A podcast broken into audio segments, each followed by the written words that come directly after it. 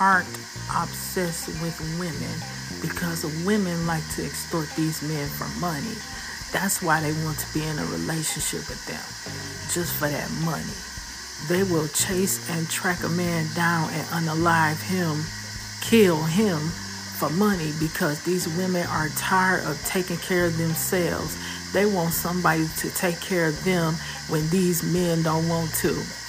These women make these men take care of them so they can extort them for money and kill them for money to get them out of here. Because that's what the money say do. The money tell you what to do and they do it well. That's why men break up and file for divorce because she extorting him for money. What you think the other woman gonna do? That the other woman gonna do the same. Because you cheating with another man, women think men are always the problem because these men don't want to care for them. So they can extort them for money to get out of here.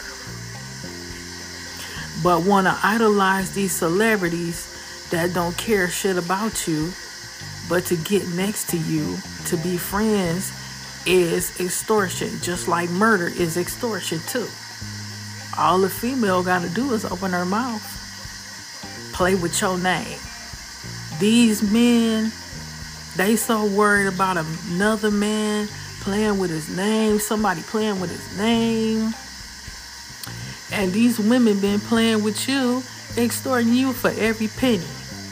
These men want to care about that because these females don't care about them.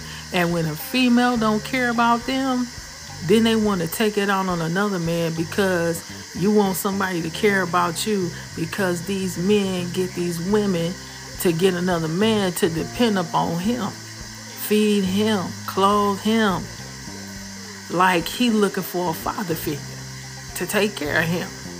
That's all it is. And when somebody don't put in an effort to care enough about you, that's when you become controlling and take control of everything and have control over everything and want to send goons and warning shot videos. Sincerely, Breland Marie.